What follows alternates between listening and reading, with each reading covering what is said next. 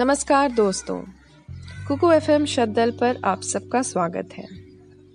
मैं प्रज्ञा, काफ़ी समय बाद एक बार फिर जुड़ रही हूँ अपने सभी श्रोताओं से। अप्रैल 2020 में कोविड की शुरुआत के साथ ही काफ़ी मुश्किलें बढ़ गई हर किसी के लिए। आदमी अपने घर में सारा काम खुद संभाल रहा है, चाहे आप शादीशुदा हैं, बैचलर हैं और सबकी अपनी अपनी आप बीती रह रही है। मेड सर्विसेज़ जैसे पहले बहाल होती थी, वो नहीं है। नौकरी पेशा है तो भी आपको घर बच्चे संभालते हुए काम करना पड़ रहा है। वही स्थिति सबकी एक जैसी है। ऐसे में थोड़ा समय मैंने भी ब्रेक लिया, थोड़ा ज़िंदगी देखी, थोड़ा खुद को संभाला। और अब एक, तीन एक महीने बाद जब आदत सी पड़ गई है ज़िंदगी की और एक ट्रैक पकड़ लिया है फिर से ज़िंदगी ने। तब आके जुड़ रही हूँ आप सबके साथ। नए तरीके से, नए सिरे से बातें करने के लिए अलग अलग टॉपिक्स पे अलग अलग मुद्दों पे अपनी सोच रखने के लिए। और साथ ही आपको भी वेलकम है। मेरे ईमेल पर आप भी अपनी सोच रखें यहाँ कमेंट में आप भी बताएँ, किसी विषय पे आप सुनना चाहते हैं या फिर बातें कर, रखना चाहते हैं या कोई कविता पाठ आप चाहते हैं तो उस विषय पर आपको उस हिसाब से बात हम यहाँ पे रखेंगे। तो आज का जो विषय मैंने चुना है वो है मॉनसून बारिश। बारिश का मौसम है, हरियाली, सुंदर, रोमानियत की एक बात देखें तो आती है बारिश के साथ और सावन के साथ। बहुत लोग सावन में व्रत रखते हैं। माना जाता है भारतीय संस्कृति में कि अगर आप सुलह सोमवार के व्रत रखते हैं तो आपके जीवन में वर प्राप्ति अच्छी होती है, जो भी सारी चीज़ें हैं हिंदू संस्कृति के हिसाब से। और इसके अलावा भी बॉलीवुड बारिश को काफ़ी भुनाता रहा है अपने गानों में। और समाचार में तो आप सुनते ही रहते हैं कि क्या क्या होता है समस्याएँ जो आती हैं। लेकिन बारिश और अभी का जो ये समय है जैसे जैसे हमारी धरती पर पॉपुलेशन बढ़ा है और जिस तरीके से संस्थाएँ जो पूरी की पूरी तैयारी करने में नाकाम रही हैं एक तरह से आम आदमी का आम आदमी की ज़िंदगी जो है बहुत दुभर हो गई है। और देखा जाए तो आ, ठीक है, आप नौजवान हैं, शरीर बलिष्ठ है, आप निकल गए लॉन्ग ड्राइव पे जा रहे हैं, घूम रहे हैं, बारिश का मौसम है, लोनावला गए, खंडाला गए, या आप जहाँ जिस भी शहर में रह रहे हों वहाँ के बाहरी इलाकों में गए, झरना है, पानी है, बड़ा आनंद आ रहा है। लेकिन फिर भी हमें जब मुझे आज कविता लिखनी थी बरसात पर और मेरा मन किया कि मैं बरसात पर बोलूँ और एक कंटेंट तैयार करूँ तो मैंने सोचा कि अच्छा ये बरसात क्या है? क्या ये वाकई रुमानी रह गई है? या सिर्फ़ ये फ़िल्मों तक ही रुमानी है या हमारी ज़िंदगी में? तो इसके दो पहलू नज़र आए मुझे। दो तरीके से देख सकते हैं। तो हाँ वाकई, खिड़की पे खड़े होते हैं, बारिश की बूंदें गिर रही होती हैं, बच्चा है एक्साइटेड होता है। और हम भी एक अच्छा सा फील करते हैं, पकौड़े तलते हैं और वगैरह। हमारा घर है, पुख्ता एक दीवारें हैं इसकी जो हमको सुरक्षित रखती हैं बाहर के किसी से पर। फिर भी बरसात का एक पहलू ऐसा है जो सड़क पे लोग हैं, फुटपाथ पे लोग हैं। भारत में हम जैसा कि जानते हैं, बहुत सारे लोगों के पास अभी भी रहने के लिए एक प्रॉपर एस्टेब्लिशमेंट नहीं है। वो सबवेज में रहते हैं हाईवे के नीचे रहते हैं। सोचिए उनका क्या होता होगा। तो कविता लिखने के लिए मैंने सोचा कि क्या करूँ? एक छायावादी तरीके से प्रकृति के बारे में बस सोचूं और सुंदर सुंदर उसकी उपमाएँ दूँ और प्रेम के वर्णन हो, या फिर यथार्थ में देखूँ कि क्या हो रहा है आज, बारिश के दौरान में अभी पटना में और बिहार में आपने सुना कि तिरासी लोगों की मृत्यु हो गई, महज बिजली के गिरने से, गाँव के गाँव बह जाते हैं। छोटे छोटे आसाम में कश्मीर में कितनी तबाही हो जाती है बादल का फटना, कितनी कितनी मुश्किलें होती हैं। और कितना मतलब क्या ही सुविधा दे पाएँगे इतनी बड़ी जनसंख्या को? और क्या आपदा प्रबंधन है? इसकी ठीक ठीक जानकारी भी तो लोगों को नहीं होती है।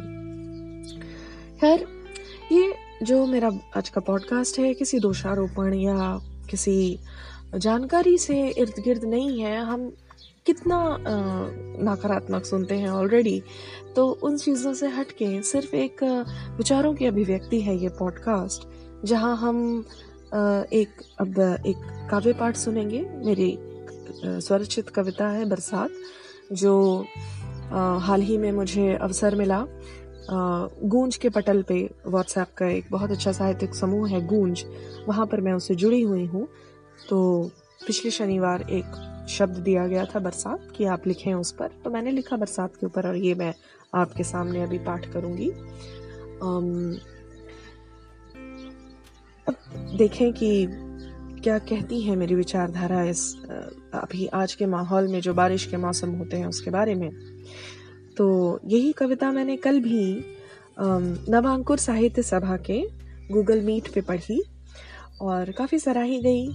ये यथार्थवादी कविता जो मुंबई या फिर जो महानगरों में जो लोग रह रहे हैं या फिर छोटे बिहार के गाँव में भी जो लोग रह रहे हैं, उनके ऊपर भी एक, उनके मर्म को समझ कर लिखी गई।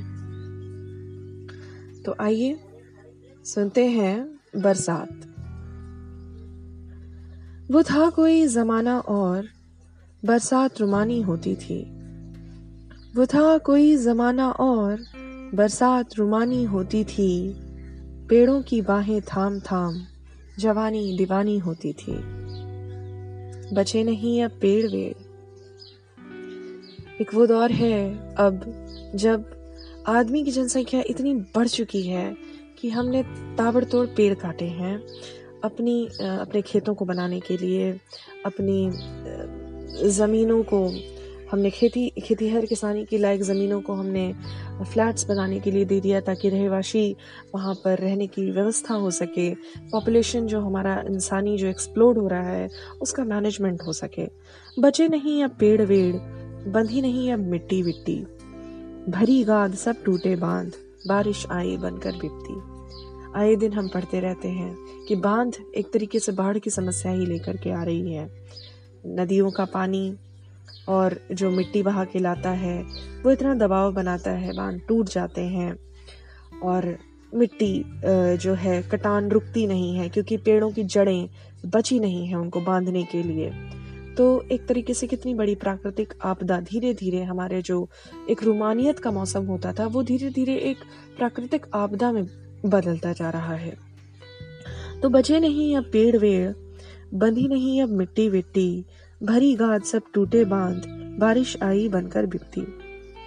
बरसात तूफानी आती है। हमने अभी अम्फान देखा कलकत्ता में।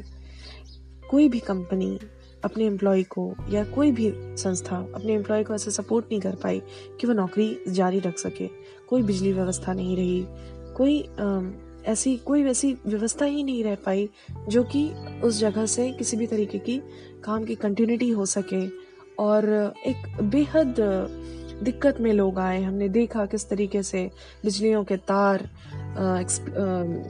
एक्सप्लो उसमें चिंगारियाँ निकल रही थी और जो भी अव्यवस्था रही हो, उसकी वजह से ये अम्फान और ये बरसात और ये सब जो मिक्स होकर के जो सुपर साइक्लोन अभी आया कितना कितना डिजास्टर्स था वो।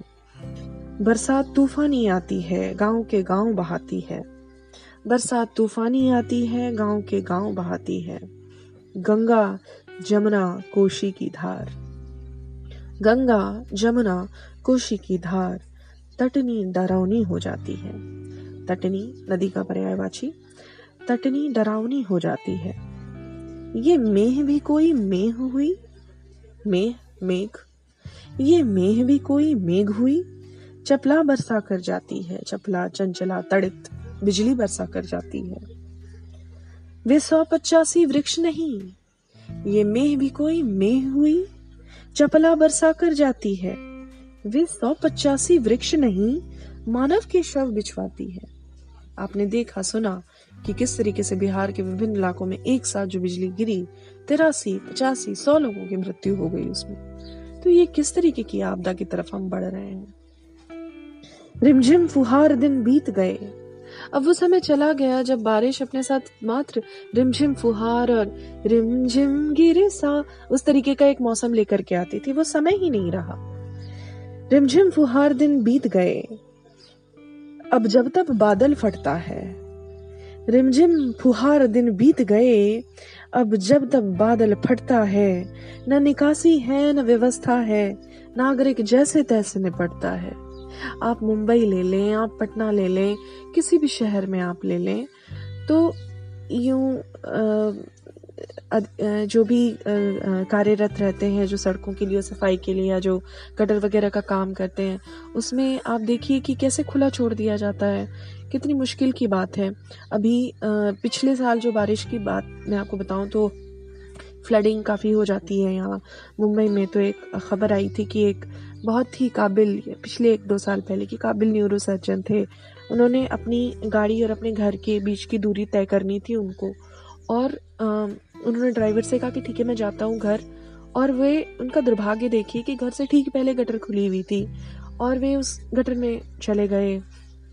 उनकी फिर लाश भी एक दिन तक नहीं मिली फिर वो कहीं दो दिन बाद उनकी लाश मिली। तो अपनी पत्नी को उन्होंने कॉल किया कहा कि मैं बस आ रहा हूँ। और वो उतरे हैं अपनी कार से। ड्राइवर को कहा कि ठीक है तुम यहीं रुको, मैं यहाँ से चल के पार करके इस पानी को हेल के चला जाता हूँ। और क्या होता है उनके साथ? उनके घर से ठीक पहले उतने भरे लबालब पानी में गटर खुला है। इतना पढ़ा लिखा, इतनी मेहनत से भारत का इतना शानदार न्यूरोसर्जन मर गया। क्यों? क्योंकि गटर खुली हुई थी, पानी भरा था। उसके बाद सुनने में ये भी आया था, शायद वो यहाँ के हिंदुजा हॉस्पिटल के थे और वहाँ उनके कुछ पेशेंट्स को बहुत परेशानी हो गई। ठीक ठीक जानकारी, पुख्ता जानकारी गूगल पे आप जान, हासिल कर सकते हैं। मैंने चलते चलते अखबारों में पढ़ा था, न्यूज़ पोर्टल में पढ़ा था। तो एक कहानी की तरह मैं यहाँ प्रस्तुत कर रही हूँ कि देखिए, नागरिक खुद ही निपटता है। कितनी मुश्किल हालात हैं। रिमझिम फुहार दिन बीत गए। अब जब तक बादल फटता है, न निकासी है, न व्यवस्था है, नागरिक जैसे तैसे निपटता है। दास्तान बरसात ऐसी। इतने भी कम नहीं है। आप जो न्यूज़ पोर्टल्स आप सुनते हैं, वो चीज़ों को कितने नाटकीय, कितने ड्रामेटिक तरीके से रखता है इंडिया में। क्या हम इतने इंटेलेक्चुअली ज़ीरो हो चुके हैं कि हर चीज़ को हमको समझने के लिए ड्रामा और नाटक की ज़रूरत है? क्या हम आपस में बातचीत एक नॉर्मल लहजे में नहीं समझ सकते कि कोई बात कितनी गंभीर है? तो एक तो न्यूज़ हमारे न्यूज़ चैनल्स जो हैं, वो एक बहुत बड़ा डेली सोप ओपरा ही हो चुके हैं, जो कि मेरे को तो स्टैंड भी नहीं होता है अब। फिर भी, अब देखिए मतलब किस तरीके से वो उस बात को हल्के से में ले लेते हैं। इतनी इतनी जो परेशानियाँ हो रही हैं, इतने आदमी मर रहे हैं, इतने लोग मर रहे हैं बारिशों में, फुटपाथ पे लोग परेशान हैं, बीमारियाँ बढ़ रही हैं, और उसको इतने हल्के से मज़ाक तरीके से कविता की तरफ़ बोल देते हैं कि दास्तान बरसात ऐसी ऐसी, समाचारों में सुनिए कैसी कैसी। बने रहिए आज कड़केंगे बादल ज़बरदस्त। बने रहिए आज कड़केंगे बादल ज़बरदस्त। भारी बारिश से जनजीवन अस्त व्यस्त। भारी बारिश से जनजीवन अस्त व्यस्त तो ये बात मैंने रखी आप लोगों के सामने ये मेरी कविता थी बरसात। और मुझे लगता है कि आ, किसी भी शब्द या किसी भी मौके के दो पहलू होते हैं। एक जो नरम दिल पहलू होता है और एक जो यथार्थ थोड़ा कड़े दिल का पहलू होता है। तो दोनों तरीके की कविताएँ दोनों तरीके के लेख लिखने चाहिए हमको। इससे हमें एक तो जो कल्पना की दुनिया है, उसमें भी जाने का अवसर मिलता है और दूसरा जो यथार्थ है, जो आम जीवन में घटित हो रहा है, उसे कनेक्ट करने का भी अवसर मिलता है। तो इस तरीके से मैं समझती हूँ कि मैं आप लोगों के बीच आज बरसात कविता और अपनी बात बरसात के साथ में आ पाई। और मुझे बहुत अच्छा लग रहा है कि कल ही मैंने इसका गूगल मीट पाठ किया और आज यही कविता मैं आपके सामने रख रही हूँ कुकू एफएम पर। बारिश में सतर्क रहें, एक तो कोविड का भी समय है और ज़्यादा बाहर निकलना नहीं है हमको। तो हमारे जो फ्लैट्स में रहते हैं ऊँचे ऊँचे घरों में रहते हैं, उनका तो बहुत ही अच्छा है। लेकिन अगर ऐसे लोग हैं जिनको आप जानते हैं जो झुग्गियों, झोपड़ियों में रहते हैं, जिनको बारिश की वजह से परेशानी हो रही है, जिनकी अभी समस्याएँ शुरू हो गई हैं, उनके लिए हमें एनजीओ से संपर्क में आकर के डेफिनेटली उनके बारे में आसपास अगर कोई हम ऐसे जान रहे हैं तो प्रॉपर एनजीओ को इतला करना चाहिए हमको। और एक और जाते जाते मैं आपको एक बात बताना चाहूँगी कि अभी से कुछ दिन पहले तक जब मैं ऑफ़िस जाया करती थी तो वहाँ पे जब मैं ऑफ़िस से निकलती थी तो एक भुट्टे वाला होता था। और हम लोग जनरली भुट्टा लेकर के बारिश के मौसम में ऐसे आकर के अपनी बसेस में बैठ के घर के लिए निकल आते थे। पर मैं देखती थी हमेशा कि एक विकसित, मानसिक रूप से एक विकसित बूढ़ा वहाँ बैठा रहता था। और वो हमेशा उन गरम गरम सिकते भुट्टों को देखता था। ज़ाहिर बात है कोई उसको जाके ख़रीद के कभी कभी दे देता था कभी नहीं देता था पर वो हमेशा उसकी आस एक लगी रहती थी। कुछ समय बाद मैंने देखा कि आ, वो जो है वो हमेशा वही वहाँ वैसे ही बना रह रहा है गंदा सा मैला सा कुचैला सा। तो आज जब मैं नहीं हूँ वहाँ पे नहीं देख रही हूँ उसको जब मैं ऑफ़िस नहीं जा रही हूँ और बरसात का सा सीज़न आ गया है तो मैं ऐसे इमेजिन कर रही हूँ कि वो बूढ़ा आज भी वहीं होगा और शायद अब ग्राहक उस भुट्टे वाले के पास तो नहीं जाते होंगे तो शायद अपने भुट्टों को वो जो भुट्टे वाला है, वो उस बूढ़े को आराम से जा के दे देता होगा, उसको खाने के लिए देता होगा गरम गरम सिके भुट्टे। वो बूढ़ा, उसकी बिल्ली जो उसके साथ उसने, वो अनाथ सी बिल्ली थी, छोटी सी, बच्ची सी बिल्ली, जिसको कि वो विचित बूढ़े ने अपने पास एकदम कोजी करके, गर्म करके उसको समझिए जीवन दे दिया था, वरना वो ठंड में बाहर पड़ी, मरी जाती थी। तो आ, वो दोनों उन दोनों को वो दोनों मुझे याद आते हैं अभी कि सब्वे में इतनी बारिश में पानी घुसता था और उसकी कंबल भी गीली हो जाती थी उसके सब उसका सब कपड़े गीले हो जाते थे फिर भी वो वहाँ बैठा रहता था। तो ये हमारी ज़िंदगी कितनी सुखी ज़िंदगी हमको मिली है उसको थैंक यू करके हर दिन बहुत ऊर्जा के साथ बहुत सकारात्मकता के साथ निकालना है। कोविड का कोविड का जो ये समय है बहुत सारी मुश्किलों, बहुत सारी परेशानियों को लेकर के आया है। हमें ये सब डील करना है। हमें अपने घर में बच्चों के साथ प्रेम से रहना है। अपने स्पाउसेस के साथ अच्छे से बिहेव करना है। एक अलग तरीके का साइकोलॉजिकल प्रेशर है यहाँ पर। उसको उसे बाहर निकलने की कोशिश करनी है हमको। और अपने मन, अपने शरीर और अपने आसपास के साथ सामने बैठा करके चलना है। ये समय, महत्वपूर्ण समय है और इसी तरीके से इस समय में लिखी कविताएँ, इस समय में लिखे मेरे लेख विचारों के साथ मैं जुड़ती रहूँगी। अब ये दौर जो शुरू हुआ है, ये रुकेगा नहीं। तो थैंक यू सो मच नमस्कार सभी को। मुझे और शतदल को अपना प्यार देते रहें। कुकू एफएम सब्सक्राइब करें। शतदल चैनल को सब्सक्राइब करें कुकू एफएम पर। और आइडियाज़ दें, अपनी बातें रखें कमेंट्स में अपने विचार रखें। Thank you so much have a nice day